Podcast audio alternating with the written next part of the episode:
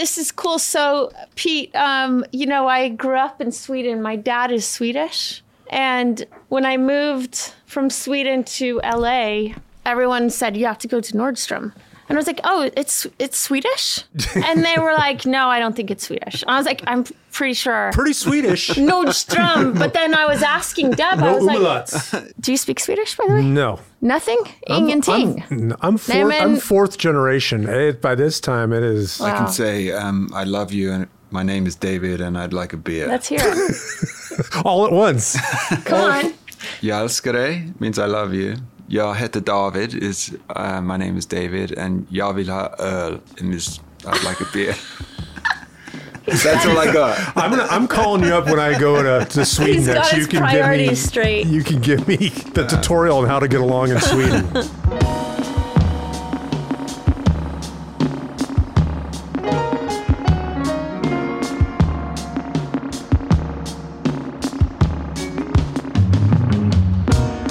Everybody, welcome to another episode of the Nordy Pod. I'm Pete Nordstrom, president of Nordstrom, and your host for this podcast. Join me as I take you on an honest, authentic journey through our company and introduce you to many of the fascinating people in my life, one episode at a time.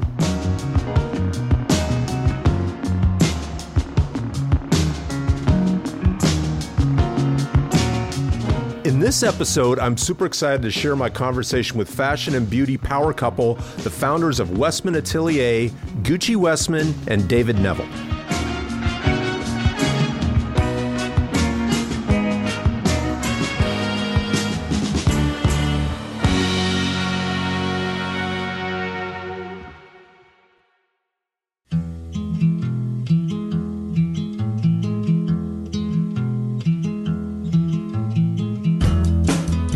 Westman has loved makeup since she was a little girl, seeing smiles on the faces of classmates as she gave makeovers on the school bus ride every morning.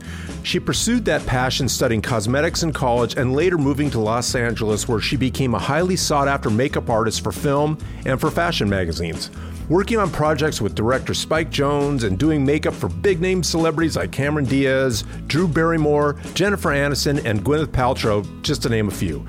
This early success earned Gucci the artistic director position with established cosmetic giants like Lancome and Revlon, eventually launching her own beauty brand with husband David Neville, a very successful and talented fashion entrepreneur in his own right.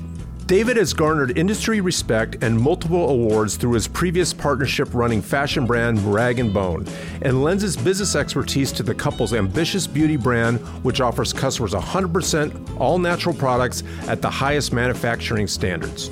Gucci says creating Westman Atelier would have never worked out without the implicit trust and teamwork between her and David, a mutual respect that becomes obvious if you spend any amount of time with them.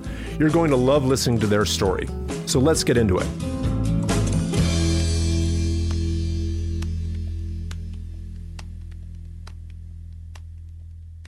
Here we are in uh, my fabulous office in Seattle, which also doubles as a podcast studio.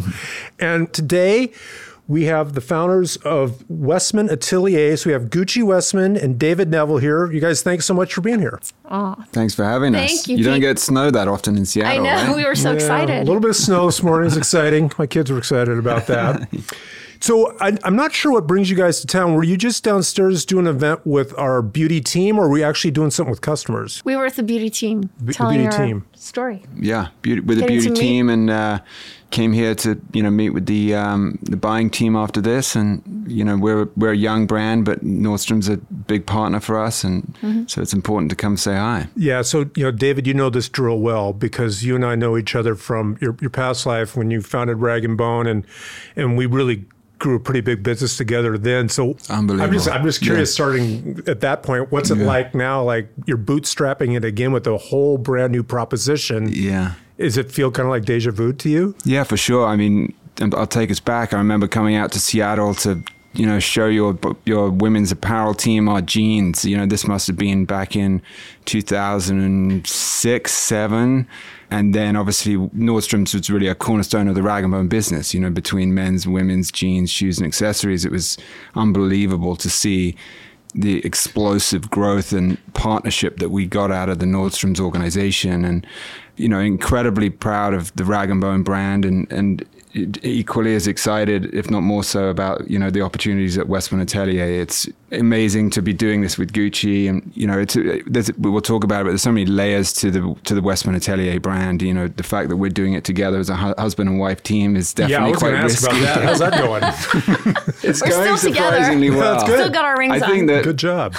three kids may be harder than uh, establishing and building a cosmetics company. So the fact that we're able to juggle the both of those things is is a, is a testament to our relationship. And you know, we're fortunate now to be sort of past the is it going to work or not phase. You know, we we funded the brand ourselves. You know, initially and. So, and what year did you actually kick this thing off? So we kicked it off in 2014, but we didn't launch in the market until 2018. we started formulating and conceptualizing and yeah it takes a long time in the cosmetics industry and especially the way we do things with our very extensive rigid blacklist No, explain that to me. Rigid blacklist. What well so we we don't allow a lot a lot of ingredients within our formulas so that creates you know a whole other layer of complexity and added time so we customize all of our formulas all of our packaging the entire you know supply chain is overseen so we don't accept ingredients that don't have the highest RSPO certificate, which is certification that's recognized in terms of is it ethical? Is it you know our children sourcing something? So we would never we never agree to anything that doesn't have the highest compliancy. So that has to do with everything from what natural ingredients to sustainability to animal All- testing, like all all, of of, that stuff. all of that stuff. Plus, we want to be innovative and surprise and delight and be performance driven. But let's take it back to the beginning here because Yeah, now we're dialing it up Yeah. too many See, notches. that's what you get with me though, as a non-professional interviewer. No, We but that's start good. middle. I was- No, that was my no, I think if you if you take it back to yeah, Gucci's had an unbelievable career in the makeup industry. She started in L.A. doing movies, Buffalo '66, uh, being John Malkovich. Transitioned into fashion editorial, and you know her career really took off. And celebrity um, became the creative director at Lancome, the French cosmetics company, and then had the same role at, at Revlon. Revlon. You like how I'm doing your bio? Yeah, I right like now. how No, it's he's pretty doing good. I, I read your Wik- like, I could just sit Wikipedia page. It's all in there. It's really good. It's very impressive. So, uh, But so Gucci, my- why don't you why don't you tell your story then? um, Okay, I'll- I'll- give us a little chronological. I'll give you update. a little play by play. So, you know, I grew up in Sweden. My dad is Swedish. And we moved when I was 10 from California because my dad is Swedish and he wanted to uh, raise his family there. Oh, wait a minute. You moved from the U.S. to Sweden? Yeah, because he Ah. wanted us. He he had moved to the U.S. to go to college, and um, he and my mom met, and then he wanted to move us to Sweden to Umeå, where he was going to work in arts. But I remember going there in you know October or something like that, and it would get dark at 2 p.m. and light at 10 a.m. So I never saw Sounds the like light. Seattle. I, I, I went to school in the dark and came home in the dark. Yeah. I was like, what is happening? But it's very cool. And I actually was appointed the makeup artist on the school bus going to school when I was younger. And because it was a long bus ride, I wasn't allowed That to wear have been a makeup really long myself. bus ride. It was in the countryside in Sweden, all the way two hours we had to go oh, on Oh, the bus. wow. But I did everyone's makeup, and I just remember loving making them feel good about themselves. You know, after I did their makeup, and I would show them in the mirror, and they'd be like, "Oh, that's you know," I love that feeling. So you're a creative person from, Yeah. from the go- I'm not a business get-go. person, but luckily my wingman here is. Yes. But so I then decided I wanted to pursue this, being a makeup artist. And I thought I would go to this makeup school in Paris because if I wasn't good at makeup, at least it was in French. And I studied languages and I thought I would be either a translator or I wanted to be a professional horseback rider, like jumper. And um, then, you know, the makeup course was actually really good. So I moved to LA and that's when I started. You know, I, I met a clothing stylist for Spike Jonze and I started working with him on all of his projects, commercials and videos. And then I did Being John Malkovich with him. And then I wanted to move to New York So you got into movies, and and then I w- wanted to move to New York to try fashion. so you're gonna have to drop some names for me. So when you're in LA and you got started in this, you were doing personal styling and makeup for Well, so I worked with a lot of actresses. You know, over the years, I still work with Jennifer Aniston. I mean, Cameron was on. Diaz was like my number one. She's our son's godmother. So was that because you met her on a movie set doing her makeup, or was No, it I you were met like a personal stylist type person? I met her on a shoot, and then she would request me. Okay. And so then I did also the movie and sh- that she was in being John Malkovich. And then she just asked me to do everything with her. And that's usually how it works because it's a kind of an intimate relationship, the makeup artist and actress. And so I had, a, you know, a roster of girls that I've worked with for a really long time.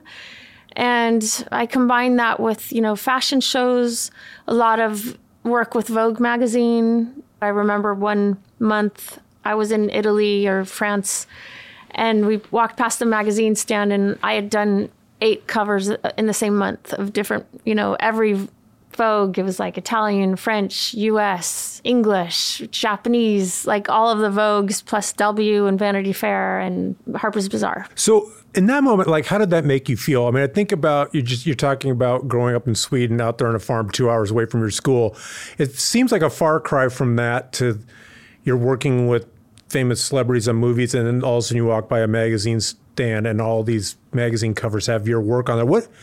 I, what did that feel like to you in that moment? I mean, I f- it felt good, but I never really have been comfortable, like thinking, oh, I got this. You know, I'm gonna. I always felt like very humbled. Was that because there was more you were trying to do? It wasn't like an end I game it for was- you to, to do that. You were like, it was in service of going somewhere else. No, no, I was definitely completely blown away by seeing that, but I always pared it back because I think growing up in Sweden, you're definitely not taught to sort of be proud and loud about what you do. It's more sort of kind of like you're you're humbled, and I I just took it in and I thought, okay, I've got to keep this up. You're only as good as your last job. I never took anything for granted, and I never still do. I always get really nervous every time we launch a new product. um, but I, I am, I do believe that I have good intuition and I'm relentlessly stubborn. So was it always part of the plan that you want to ultimately have your own line? Yeah. Well, so you know, right? I guess in uh, 2014 there was quite a pivotal moment where we had a couple of offers from some big companies to license Gucci's name and do Gucci Westman professional makeup artist. You have to talk about your name at some point too, as it relates to the brand. Yeah, I like But- that when I was looking in Wikipedia. It says, "Is Gucci Westman part of the Gucci family?" No, we have some I, some That'd IP good. issues around yeah, that'd Gucci. be good. That'd be a whole other story. Yeah. But we had a couple of offers to do a licensed product, makeup product, and decided to, to turn those down. But you you, know, you, have to, so it, I remember it vividly that night because David was still deep in rag and bone. And we were supposed to sign this deal the next day. And we were sitting by the fire. And I said, Do you think this is the right thing to do? And then we're looking over the, the contract. And, and he's like, I don't know, you get one shot. Do you want this to be it? And I was like, no, I don't. And so, you know, we were pretty, you know, far along in negotiations and, and we, we walked away. And I remember two months later, we went skiing in Switzerland and who's at the same place? The people we walked away from the deal with. And From they, the licensing deal. yeah, they were not too happy. And it was like every breakfast, like next to them. And it's like, hi. It's pretty awkward. But it also felt somewhat disingenuous, I think, Yeah. just to, well, I guess it's all relative to one's own experience, but certainly with, with the Rag and Bone brand, it was really the, the journey of like doing it that really sort of shapes the narrative and helps you understand the reason for being for any brand. And I think instead of sitting there with Gucci and saying, you know, what this brand needs to represent you, your career, your credibility, your philosophy, mm-hmm. your taste, you know, what is that? So was it at that point? Let's say, why do a licensing thing? Maybe we could actually We do create it a brand, and that's yeah. what you guys started Yeah. talking Yeah, about. totally. and you know david's experience that he brought we this would have never worked if we didn't do it together because i trust him implicitly and i think that you trust me in terms of like the expertise and I Um, also know nothing about makeup. So. and i know nothing about business Perfect. what could go it's a, wrong? win, it's a winning combo but yeah, so that was, and then, well, explain your. Well, so you know, when we decided that this was we were going to do this, I sort of felt that there was an open space between luxury and natural. So there was an opportunity there, and I thought, hmm, there's no one doing anything here, and I want to really focus on creating a line where I can replace some of my favorite products in my working makeup bag with products that speak to performance, speak to skincare benefits, speak to innovation, speak to all these things, and also like be nice to take out of your bag. I wanted to kind of like tick all of these boxes. And also, as a makeup artist over the years, I've always been known for creating this beautiful skin you know, and actresses, they all ask me, How do you do that skin? What is that? How do you do that? It's like, it doesn't look like there's anything, but it's like the skin looks amazing. And um, that's something that I've always been asked, you know, in interviews, journalists have always said, you know, you're known for the skin. And I, during the ideation of Westman Atelier, David and I sat in Italy with our first lab that we did our initial lineup with. Everything fell into place when it was kind of like, very intuitive. It was like, I want to create a lineup, a very curated lineup of products where I can share this philosophy around the skin. So we will be the best brand, the brand that women and men, if they want, go to for that ultimate kind of an enhanced skin, a better version of yourself. And I really wanted to create true skincare products that happen to do makeup. So, was creating your own brand in response to you being a makeup artist and not seeing the kind of products you wanted to either use for yourself or to use on your clients and your customers? Was that yeah? I mean, there was a series of events, and I think to David's point, talking about my name, I grew up in California, and we lived on an ashram for a period of time a Kundalini ashram. We have this amazing picture of Gucci meditating at age that three. we used at our wedding.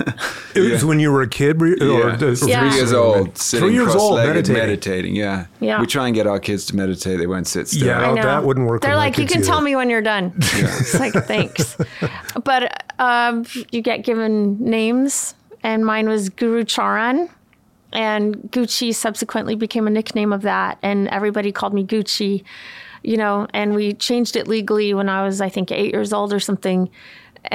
Nothing to do with the handbag. Nothing to do with the handbag, but it's created problems for IPs. But uh, um, does it really? I imagine it would. well, I mean, they, they can't own that name. You well, they, they own the IP on Gucci for sure. Yeah, it can't just ever like, be. You Gucci. couldn't call your brand Gucci. I couldn't be Gucci Westman Atelier. You, you couldn't. No. no. you can say Westman Atelier by Gucci Westman. I can say by in a signature type oh, of way. Okay. So yeah, but growing up with my parents being so focused on ingredients and what are you eating and no processed foods and I never had meat. I still have never had meat. I've never had eggs.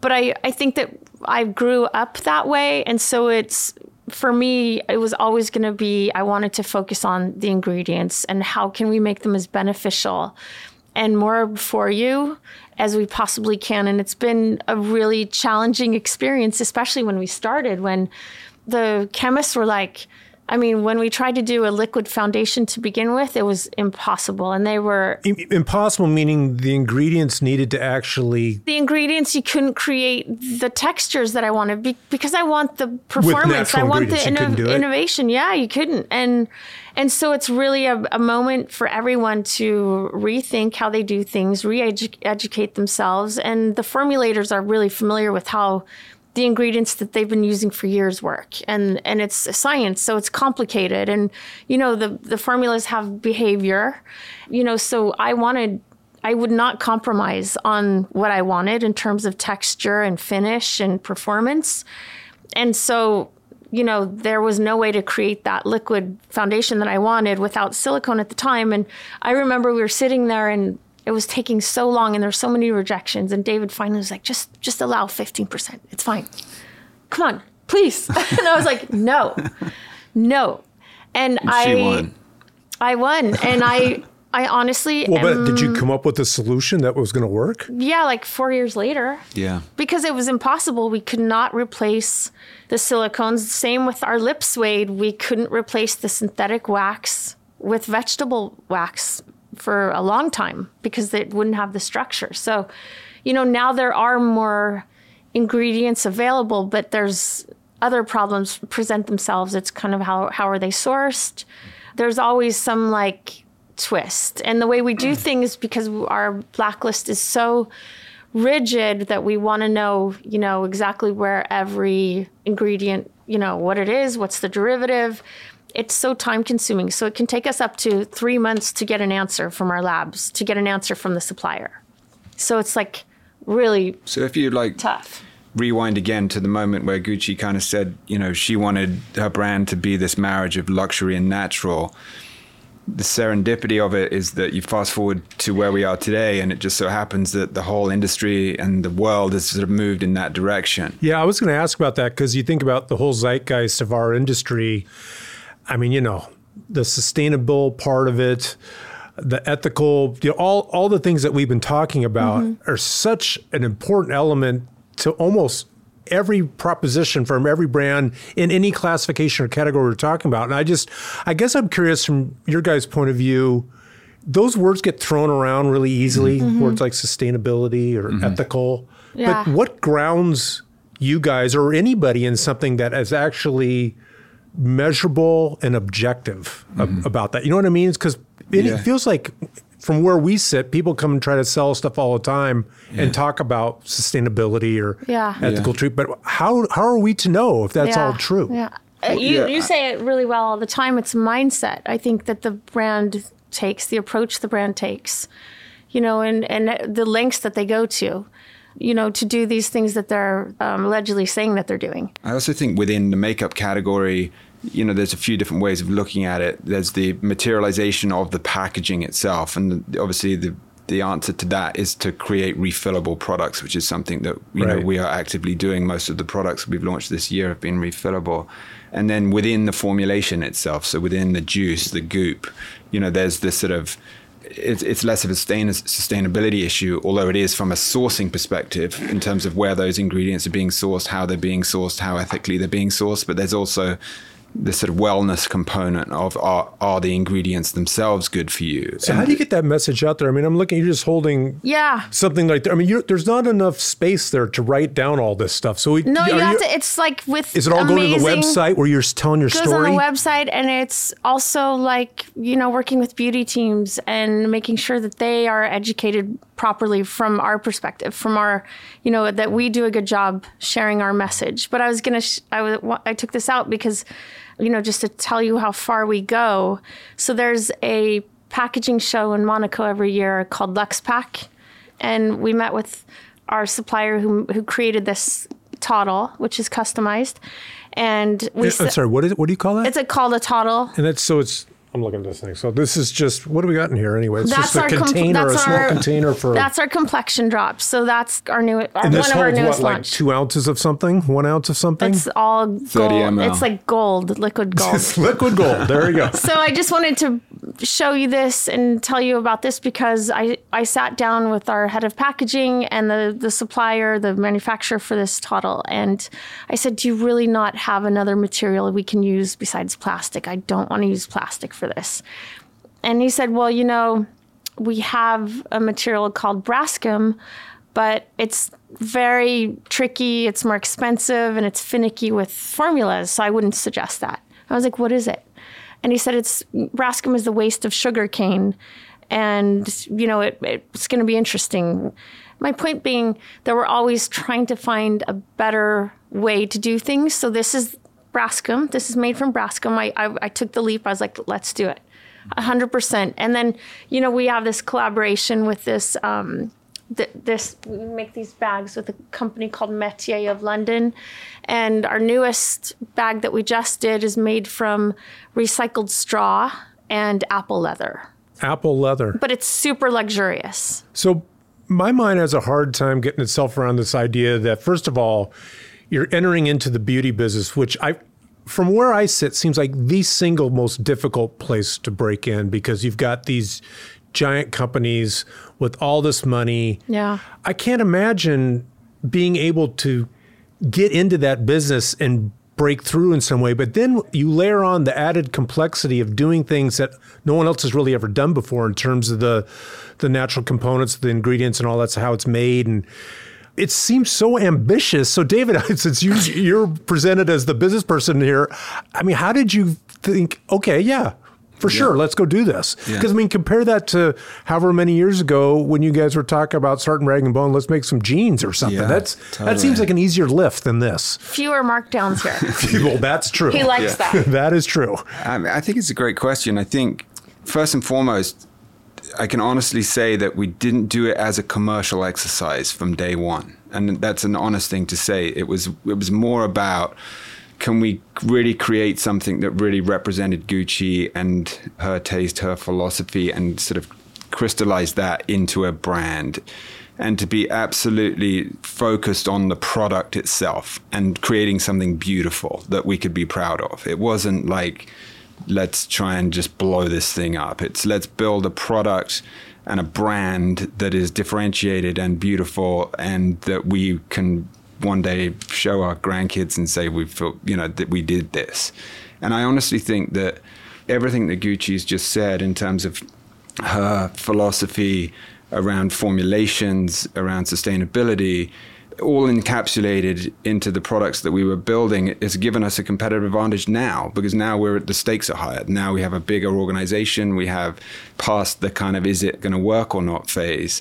But I think to answer your question, it was really the focus on product and then the proposition. You know, it was the fact that we had these pillars of you know, cleanly formulated products, incredibly beautiful, luxurious, custom designed packaging, and Gucci as the founder, creator, you know, that sort of trifecta was really not in the marketplace. And then, then you start to think, well, actually, you know, it's incredibly competitive, it's incredibly saturated. Now you flip it on its head, and we're actually, we've created this white space where it, within the luxury segment of cosmetics brands, there are very few that are focused on what Westman Atelier is focused on. And what Westman Atelier is focused on is exactly what the customer is looking for. So now you actually flip it on its head and say, well, the big guys can't really. So they're pivot- chasing you. yeah. right? Yeah, I, I just I'm super impressed by that. I mean, Yeah. a big part of the theme of stuff we talk about is the entrepreneurial spirit it takes to create this stuff. Yeah. I mean, both you guys have been involved in creating something out of nothing, and it's super impressive, and particularly the degree to which you've you've had all this success. So. Okay, so you got this thing going. I would imagine there's just a ton of costs that come with this because the, the product development part of it's got to be Yeah. Oh, expensive, Oh, yeah, particularly do you're, you're creating things that have never really been done before. Like so did you- custom. Every single thing. Did you have to go through rounds of funding to you get capital to do this, or like how did you guys actually get to that tipping point where okay, we have a business now? Yeah, I mean, we we were fortunate to fund it ourselves for the you know until we'd been in the market for a few years, so it put us in a position of strength to go out and raise some capital, which we've done, and with a very select group uh, who have been ter- terrific partners. I mean, if you, you want to get like technical here in terms of like beauty versus apparel. You know, the challenge to the apparel business is that the amount of product and the amount of deliveries and then the impending markdown cycle based on the shelf life of, of Right. what you're, you're putting on the, on the racks. So your de- product development team is continually producing collections of clothes that live for 12 weeks and then go on sale. On the, in the beauty business, the product development cycle is, is much longer and much more capital intensive, but you're actually building SKUs that or products that will live at full price for as long as they're successful.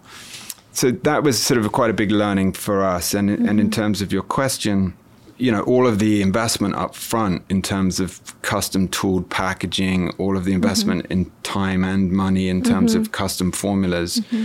does go ultimately into a product. You know, there's no real seasonality per se. You're not like shipping fall in fall or spring in spring. And so those are some of the sort of differences. But at the end of the day, brand building from my perspective is the same regardless of the industry or category of goods that you're offering. At the end of the day you're what I find so exciting about the brand building process is that every day every single thing you do is like brick by brick building this goodwill and equity in your company. And you know I've seen that with Rag and Bone go from you know zero to 500 people and you know global wholesale business and 40 of our own direct stores in North America to then go back to zero and do it with Gucci, but then, you know, in a different category, in a different way, be building the same kind of energy in our organization that everybody is engaged with and mm-hmm. excited about what we're doing. And and ultimately it's the the people because then you go from that phase of like it, is it going to work? The, what's with the concept to kind of it's a snowball then then suddenly you're attracting all these different caliber of people to come in and help you with your digital business or your supply chain or your you know th- then then it, the, the paradigm changes Yeah. So I remember when you guys got started there because, I mean, obviously we were connected through the rag and bone thing, which Yeah. was a big business Yeah. and there was a lot going on. And when you said, okay, I'm going to be leaving that and I'm doing this, like, what? And, and you were all excited about it, which got me intrigued. Mm-hmm. Then I saw the Westman Atelier name out there and it's like, oh, it's available in some places. And then I think you were in Barney's originally. Yeah. I'm like, my God, we got to get this stuff from Nordstrom. So the, the beauty people were coming to me like, you know this guy. Can you get them to sell us? I said, well, I'm sure I can. And it turns out I couldn't. Um, so that's what the podcast We is going to be about. But we anyway, and you ready remember what yet. happened? My Yeah. niece, who worked for you guys Oh, at Rag and Bone, I said, can you try to get David to sell Nordstrom? And so I don't Yeah. know exactly what happened there, but I think she Yeah. she kind of worked her angle. But anyway, I'm just, I'm grateful that you're doing business with us now. But it, you know, y- you had to make some tough choices early days, like how are we going to scale this thing? Yeah. And as, and as much as we had a relationship and we do a big beauty Yeah. business and stuff. You chose a different path, maybe a, a more gradual one. Can you talk about that a little bit, like how, Totally, you- yeah. what your plan was, of how to scale that business? Yeah, I mean to take that back, the first people that ever saw Westman Nordstrom? Atelier were Nordstrom. So the first So people we saw it. You saw it first. Did we turn it down? No. because then No, you saw it first, but Shame then on us, we were we've been so thoughtful about this process, and I think you know that's been a big part of getting to where we've gotten to. But it, it was very apparent to us that we were not ready to do business with Nordstrom. just to be able to ship on time, and, you know, like field in store. You know, the time you didn't have a New York City store, it was sort of a couple of years out, and you know. God bless Barney's, but Barney's did that kind of niche luxury discovery. You know, their beauty floors didn't have the same dynamic in terms of you know staffing and um, Well, all those build outs and everything, right? Yeah, The, Yeah. the it's more like you concept. put it on the counter and off you go. And it just, it was something where we said to the Nordstrom, to your team, you know, we we just don't think we're ready. Like we we had less than ten employees, you know. But we always wanted to. We knew we were gonna. You're just trying to make me feel better now. No. That was intended to come This back. is the truth. But, No, that's the we truth. always had the intention of when we were ready. We that of course Yeah. it was like. but I mean, it's such a part of our business. uh, You know, you've you've been on both sides of Yeah. this. It's we're trying to keep our ear to the ground and see what's Yeah. going on, and Mm-hmm. and occasionally it comes up to me it's like, like, God, Pete, do you know? Do you, do you think you can help us get Yeah. this? Like, I don't know, maybe. But it was interesting that there was an organic and a compelling kind of call to action around this brand that it should make you guys feel good that they were Yeah. coming like we got to figure out how to get this if we want to be a credible place that's you know on the on the leading edge of having the best the world has to offer we need to get this brand in here and like oh okay we're gonna get it so finally we got it that's good Well, it's incredible also for us to yeah. walk into the downtown Seattle store today and and like walk it through the entrance, see where our products are sitting next to Chanel and Tom Ford and Being number La two in beauty. um, but it's pretty remarkable to just be in within that company of that within that assortment too. You know, Right. that's obviously very sort of inspiring. so how i mean without telling us exactly because i'm sure you guys should like how, how big is the business now and is it do you feel like it's an early chapter in this book or i mean i'm, I'm curious what you envision for like the ultimate definition of Yeah. success for this brand a mean, lot to and do. where you are in that journey Yeah, I mean, I think we're still, uh, you know, I usually like to use a baseball analogy, but I'm not sure which inning we're in. But maybe we're in like the the, the maybe we're Brit the using a of the- baseball I know. analogy. I like it. bottom of the second. I, I think um, we're a young company, but you know we're 75 people. We were fortunate going into COVID that we were predominantly digital, so we really grew up as a digitally native brand. We put a lot of investment and effort into digital assets, product pages on websites, our packaging photographs so beautifully. It really is engaging on different social platforms and you know, we were very fortunate that we then saw the business accelerate through COVID. We didn't have much liability to brick and mortar retail. We hadn't opened 20 Nordstrom doors like we're in now. That you know, we had. Is that how many you're in now? We're in. We're in now. Yeah, and uh, coming out of COVID, you know, we've really started to push the gas on brick and mortar. And but in beauty, it's also a different proposition because you need more people in the field mm-hmm. or your right. staff at the counter, and so the economics of it become a little bit different to kind of hanging clothes on a rack within a you know multi-vendor department. And do you so, have a worldwide business now? Um, we have a not world, no, but we're in uh, Europe. We've done nothing in Asia very intentionally. We just kind of didn't want to go there again, mm-hmm. and just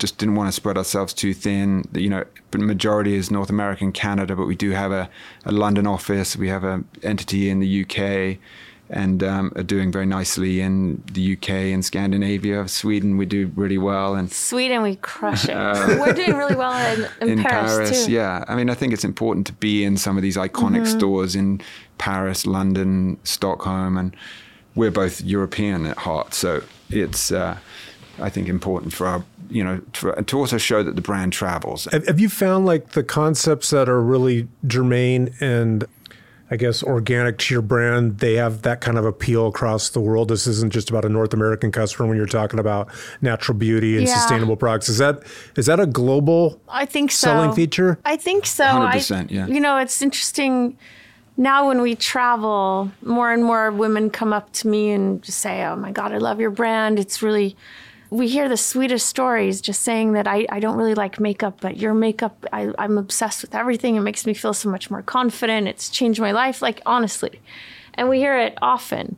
And there's an approachability and there's a mindset that we share these, these kind of like interests where you care about what you put in, uh, in on your body and you also want it to feel like a kind of a nice luxurious experience like it should still feel special and like a good thing, you know, like it's empowering and confidence boosting. I think Gucci's like such an X factor here in terms of you'd think about the brands and their founders in this day and age where the consumer is so savvy and so educated to how they're consuming information, but what types of information they want. So, you know, think about legacy brands that no longer have their Gucci, right? So then having a founder that speaks with so much authority and enthusiasm and passion about what they're doing and why they're doing it. It puts smaller, younger, niche, authentic, founder led brands, I believe, in a very competitive situation because as much as I admired Dior or Chanel, there's no one at those brands saying, this is why this is better than this or this is why I do this. And I do think that it gives, and I'm obviously biased because Gucci's my wife, but you know, she really is is the difference maker here in terms of like why she does it the way she does it, how she talks about it, how she educates on the products, and you know, you can tell that our community is so engaged by what she has to say. I would imagine this is the kind of stuff that you know keeps you focused on the right track. Do you get a lot of this kind of really authentic feedback from customers about why they love your product? Yeah, we do. We get a lot of that, and it's it's kind of it's so sweet. Like I was recently in London, and there was um, a woman who came up to me, and she was with her husband, and she was like shaking, and she's like my God, I, I was afraid to come up to you. I was like, Did what? she recognize you? Yeah. Like, does this happen? Do you get recognized now? Yeah. Yeah? Yeah. All right. But it was so sweet. she was like shaking, and her husband's like, God. But it was so lovely because, you know, she was like, I just, you know, I have all your products and they've changed my life. I just feel so much more confident. And if we can be a part of any sort of way to empower how people feel about themselves, that means so much to us. You know, like if we can make people feel more confident, you know, there's so much influence from social media and things like that. With especially, we have you know two young daughters. One's 13, and she's you know all this social media stuff is being thrown at her, like how she should look, and you know, I, I just feel like there's it's so tricky for them to navigate. And if if we can be a part of, you know, any kind of like conversation where we're able to help empower girls and make them feel better about themselves for just enhancing themselves a bit as opposed to transforming themselves, you know, then that's uh, a win for us. I, got, I have a 12 year old daughter at home, so I'm familiar Is she with into this makeup program. Yet? Oh, yes. She's yeah. just recently gotten into all oh, that stuff. So it's interesting because our, our 13 year old, Now she's gotten better because her friends are asking her for our makeup. Ah. But before she was like asking us, you know, she's like, oh, last year she's like, can I have the James Charles palette for Christmas? I'm like, no. no, what's wrong with you? And- but now she's like, oh my God, mommy, your mascara is to die for. She's like, Well, that's a good compliment. I know. And all my friends want the blush and all my friends want the bronzer. And it's cute because it's genuine and it's kind of like, you know, what happens with our brand, which I think is really cool. The feedback we've gotten also from some of our retail partners is that our customer doesn't come and buy one or two products. They they buy five or six. It's really a lifestyle brand. You know, that was something I, I learned about from the Lauder company when we were talking about all these different celebrity brands that are out there. And they said, yeah, they, I think they were talking about related to fragrances in particular. Like, yeah, there's all this buzz and stuff happens. He goes, but the way you know if it's working this business, do they come back and buy it again? So he says, you see some of those things, they come out at their launch Yeah. Mhm. and it sells like crazy and they have an amazing year. And then it goes to like zero Yeah. because no one buys it again. Yeah. I- mm-hmm. Is, that been part of the ethos of how you guys have built Oh, this? Is like, how do we get people to fiercely be loyal? They're Yeah. fiercely loyal. They start off, maybe they'll buy a few products, they definitely come back. And I think it is. I mean, I really intended on this being a complexion system when we we launched. I wanted it to be, you know, a place where I could share this philosophy around this kind of skin and the products you need to create that skin and then building upon that. We don't even have a full line yet. You know, we don't have a standalone lipstick. We don't have several things. We don't have a liquid eyeliner. You know, there's multiple things we don't have yet, but yet we still are able to compete with the big brands, you know, which is so cool. And we're formulating in this really restricted way, you know, not being able to use all of these ingredients that make it so much easier. Um, so I, I feel like we're, you know, it's it's an exciting time and there's I just didn't realize I'd spend all day s- sitting around talking about makeup so often.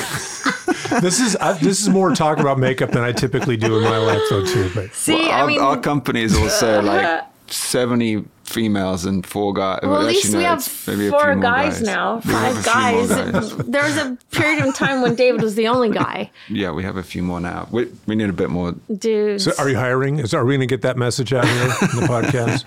We, Maybe we're hiring. But you know, we sh- we share so many values with Nordstrom. It feels so special to be here today. Oh, that's nice. Thank it you. really, but it's so true. You know, like the customer experience and just being a family kind of led company, and it's it's really special. And David has spoken so fondly about the family for years. You know, and I remember when you flew out and. You had dinner with Yeah. at, at Alex's family, Alex's yeah. family's Yeah. house, and I remember Yeah. you talked about the wine being really good. Did I? Think you Yeah. remember? Do they serve good wine? That's I good. I don't remember. I that. do remember that because you you said, "Oh, you had this amazing wine, and you wanted to to look at what the wine Well, was." that's But good. but I just think that it's really special. I need, and I do think that customers are real, really maybe more likely to, you know, invest in brands that are more rooted in craftsmanship and heritage and doing something good. So tell me, like, what's next for you guys? I mean, I, how do you view this opportunity in terms of what that brand is and, and what its reach could be in terms of whether you're adding more to it or, you know, as you mentioned, maybe selling other parts of the world? Like, mm-hmm. what are you aspiring to accomplish here in the next couple of years? I mean, we we did some work recently, just in terms of internally speaking, around what our mission and goals are, and one of the things that we really liked was this idea of raising the standards of what beauty can be. You know, it's just as an internal sort of dialogue, but n- not just as it relates to sustainability or clean formulas and ingredients that are better for you, but also for every aspect of the organization in terms of like how can you do a better job? You know mm-hmm. how can we be better at working with Nordstrom or how can we do a better job on our own ecom platform or you know basically to sort of challenge everyone in the company to you know to always sort of push the boundary on like you know what is our standard and how can we make that better? And so you know we we've not been in any rush. This has not been a sort of race. And we talked a little bit about the product development cycle. It is quite painful because you sometimes you just want like more, more, more, and you want more products, you want more space. So I think that you know we have to stay patient in terms of keeping the filter, keeping the integrity of of everything that we do, the, the standard, the quality. I think ultimately at the moment the customer is telling us that we're doing a good job because they vote with their wallet. Um, and I personally feel like, you know, we need to, to continue to do what we're doing well, um, which mm-hmm. is be very kind of edited in, and thoughtful in the way that we introduce new products, very thoughtful in terms of the way that we build out our distribution, continue to really focus on engaging our customer through our own channels and through our retailers. I think that, you know, Mickey Drexler used to say 99.9% of the world has not heard of your brand. And that's absolutely the case. Um, Just think of all the opportunity, right. all but the room for growth. I think we're also at a place where, you know, how do we challenge more the way of actually sort of advertising in the more traditional sense of it? Like, how do we think creatively without massive budgets about how can we introduce more people to our brand because mm-hmm. so far we're being told that when people discover the brand they like it so mm-hmm. you know clearly we're not going to be buying the you know the inside cover of Vogue anytime soon but what other kind of creative marketing or ways of advertising mm-hmm. Can we use to introduce more people to the brand well i think it's a great sign that people discover your brand for all the authentic reasons yeah. you'd want them to mm-hmm. because yeah. they've heard it from somebody else the product's great mm-hmm. yeah. maybe they've read about it friend, what have you. But yeah. I mean, that's the sign of enduring success, right? Not that you had the, the most glitzy marketing campaign, but your product's great. Yeah. And people like it. I mean, Diane von Furstenberg told you years ago that a slow burn is a good burn. You don't want to just like blow up and, mm-hmm. you know, and I think, I think about that, yeah. you know, all the time because we do sometimes get frustrated with how long things take. And, and I know she also that, told me that New York summers were good because all the wives were out of town. Is that right?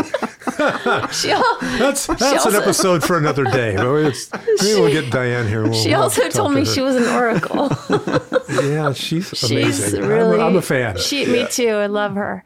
But um, yeah, we are always trying to do things in our own way mm-hmm. and listen to sort of like what can we do better. And I think also, you know, there's other brands are going to come up quicker now that are in the in the same mindset. So we have to really be on our toes. Right. Mm-hmm. And we have a lot to do. Well, look, I, I wish you guys a ton of success. I'm I'm super happy you agreed to be on the podcast today and, and spend some time with me. I'm, and I just want to let you also know that I'm really proud to carry your brand. Oh, I mean, you, this Pete. is the kind of stuff that you know sets us apart. I think from a lot of people we compete with. It's not that we have things exclusively, but we're trying to have the best things the world has to offer that might not be ubiquitously distributed and mm-hmm. you guys would would fit into that and it just it ends so it lends so much credibility to everything we're doing you get the halo effect of smaller and exciting brands like mm-hmm. yours that just have all this credibility so thank you so much for entrusting Nordstrom to uh, be a business partner thanks for having us thank you so much for having us here today and we feel really honored to be on Pete's podcast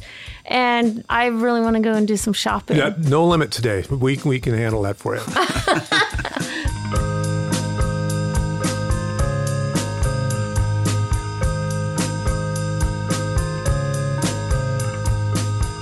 Well, that's the show. We're really glad you're with us on this journey, and we hope you keep listening. The easiest way to do that is to subscribe to the Nordy Pod wherever you get your podcasts. And while you're there, please take a minute to give us a like, a share, and review so other people can find this thing too. For more information about the show, head to nordstrom.com slash nordypodcast where you can listen to episodes, see upcoming guests, and learn about how to get involved. We really want to hear about your experience with Nordstrom, so if you have a story about how you received great service or even bad service, send us an email to nordypodcast at nordstrom.com. You can also give us a call and leave a voicemail, and you just might hear your voice on a future episode of the show. That number is 206 594 0526. So don't be shy, drop us a line, and be part of the Nordy Pod. And make sure to join us next time when I have a fascinating conversation with a person that is largely considered the godfather of luxury and designer fashion business, Domenico De Sole. I met under very unique set of circumstances at some point, a member of the Gucci family. I became the lawyer of Adolfo Gucci. There was a lot of excitement because the family was fighting over the ownership of the company and how to divide up the shares. Then Aldo Gucci, one of the members of the family, the real genius that created this immense company with a great name, uh, went to jail for tax fraud. They called me up and said, How's your Italian? I said, Okay.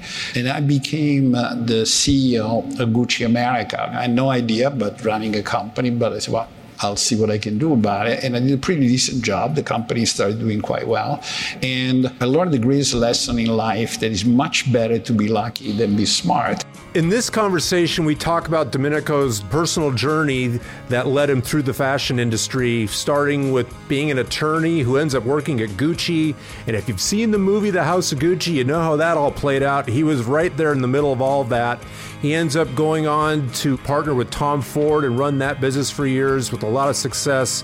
He's a super interesting guy that really understands the designer and luxury business, and it's a big part of what we do, so it's fun to have a conversation with him. So join us next time on the Nordy Pod.